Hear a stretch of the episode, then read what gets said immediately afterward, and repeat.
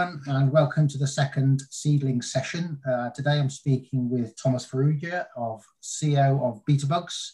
Uh, Betabugs are the uh, one of our tenants at uh, the Northern Hub in Edinburgh and also AgriEpi members. And their main focus is on the development and distribution of black soldier flies uh, into the insect protein industry. Mm -hmm. So, uh, good afternoon, Thomas, and welcome, and thank you for participating in today's event. So, insects as a protein source. Um, we've got a global population of approximately 8 billion, I believe, uh, and we struggle to feed those. How are we going to sort of make steps towards ensuring that everyone gets fed and future population growth gets fed? Okay. So yes, as you've said, there is 8 billion at the moment. We're struggling to feed those, but we also have more people on the way. So it's 9 billion by 2050. And as a result of all this, there is there is that looming protein gap in terms of meeting demand. I think what we're really seeing now is agri-food being driven to change and seek new sources of protein. And uh, insects is one of them, but we've also got your insects, your algae, uh, fungal proteins, and we've got this change happening in agri-food to bring to, to develop these sources of protein and also scale them because they need to be able to feed it's a large number of people so you need to be able to feed at scale and actually it's not just the people it's the animals which are being used to feed the people okay and obviously insects as a protein source or as a feed source mm-hmm. in human consumption perhaps uh, is more acceptable in other parts of the world than the uk certainly uh, or europe per se mm-hmm. um, how will we overcome those perceptions of you know people being squeamish about insects as a, as a food source? Yeah, so there is definitely the, the yuck factor, and people being squeamish about eating insects. That's in when it's for food. What we're seeing is increasing acceptance of it, though. When you look at the benefits of insects, farming insects in general, they they have very high feed conversion ratios that because they're they don't need much heating as well, and therefore they're they're an effective source of protein, not as much water they can actually be reared on food waste streams in some instances. And actually, they can turn out to be carbon negative because you're saving food waste from going to landfill. So there's that that angle to it, so the sustainability angle. And I think really we'll see for food at least, insects rather than being served straight on the plate whole, they'll be used as an ingredient in the same, nearly a flour, for example, a cricket flour, which can be used to make pasta, which can be used to make bread. Now, we're not operating in that space per se. We're addressing the, the feed sector. And that's the other bit where insects will, I think, inc- form an increasing part of that supply chain because you can use them to as a protein source for fish, pigs, and chickens. And you can also use the insect oils to supplement animal feeds as well. Okay.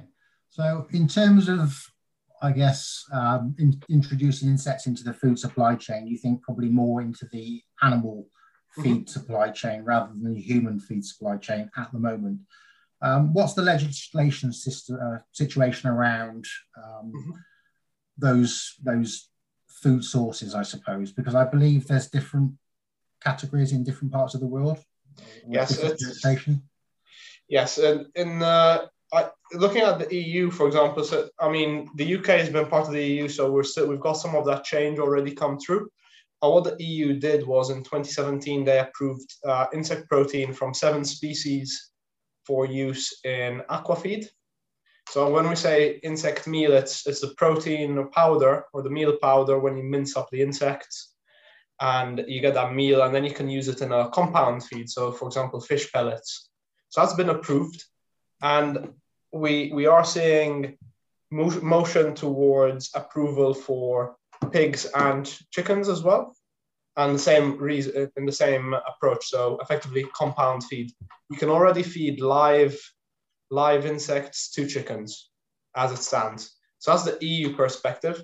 Now from a uk perspective if uh, these new changes happen we'll then have to see those track independently in the uk for them to be approved because we're now not part of the EU. And then if you go further afield, uh, America has also developed its own regulation, and as has uh, Canada, and that's kind of again using whole insects and looking at the fractions of the insects in the supply chain. And would legislation be different with um, feed sources as well? So feed mm-hmm. sources for the insects, um, because obviously there's uh, limits on where you what waste streams you could use, I guess. Yes, there's at the moment, moment it's pre-consumer vegetable food waste at E level, and that it's it's primarily what we've got there is uh, because insects have been classed as farmed animals, and therefore there's constraints on what they can be fed and can't be fed.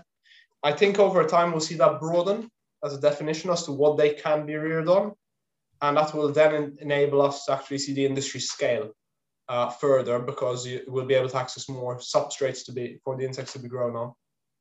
Okay, so scaling is probably really important to sort mm-hmm. of the development of the industry.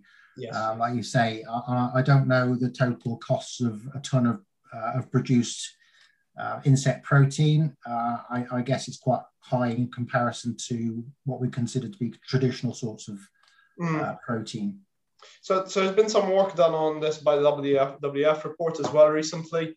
But yes, insect protein prices are still, because we, we have the, to see the scale get unlocked, the, the price is still high. Uh, as scale happens, the price will come down. So this is nearly, I think the WWF report quoted, once a certain scale is hit, it's around 590 pounds a ton of insect protein. But that, that's coming in the future. It's not now. And as a result, this is why the industry needs to scale. And I think from our perspective as well, apart from just building, achieving economies of scale, it's also through increasing productivity. And that's where genetics comes in. Okay, and that's your main focus then is the mm-hmm. genetic side of things to make things more efficient. Yeah, so effectively black soldier fly uh, larvae which grow bigger, faster, and are more, efi- more efficient in their conversion of the substrates they are grown on. Okay.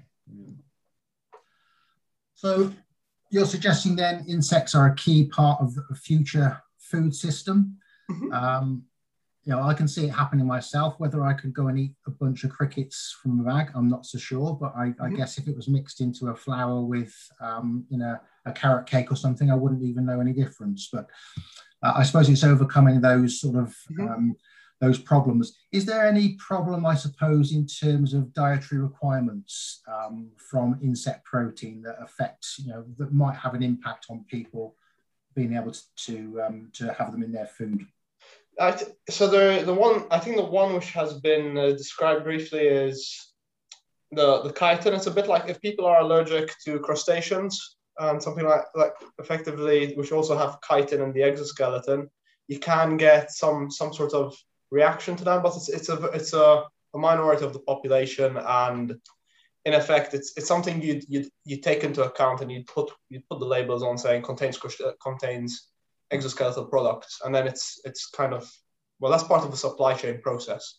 It's worth noting that mealworms have been approved for uh, human human food consumption by the FSA, and there's other insects, as the European Food Standards Agency, and other insects tracking their way through the system as well. Okay, brilliant. So there seems to be some appetite, excuse the pun, for, for insects into the food supply chain. Um, I guess what you need now is, is investment uh, into mm-hmm. the industry to make it happen and scale more quickly. Mm-hmm. It's, uh, yeah, what we're seeing, I think it's an interesting time for the industry is more facilities coming online and scaling. And I think increasingly we're going to see new market entrants come into the industry. And uh, now's a good time actually to get involved because when I say new market entry entrance, it will be agri-food companies themselves who might be thinking of diversifying their operation. Perhaps they have a uh, they are in the supply chain and they have line of sight to substrates which can be used to grow the insects. Perhaps they have heat sources and uh, the means to do it. And so it's it's really interesting seeing companies come in saying we're we want to set this up we'll we'll access the technology that's available already, and then we'll do it ourselves. And and that's very exciting actually. And we're here to enable that as well. That's fantastic. Well, I appreciate your time. I think I probably have exhausted my list of questions I had for you, and you've answered mm-hmm. them very thoroughly. So I appreciate that. Um, I know we'll be sharing this on our um, website, and I think mm-hmm. also on our Members Connect session on or Members Connect site on LinkedIn. So again, thank you for your time, Thomas, and hopefully speak to you soon. Brilliant. Thank you, Duncan. Enjoy this a lot.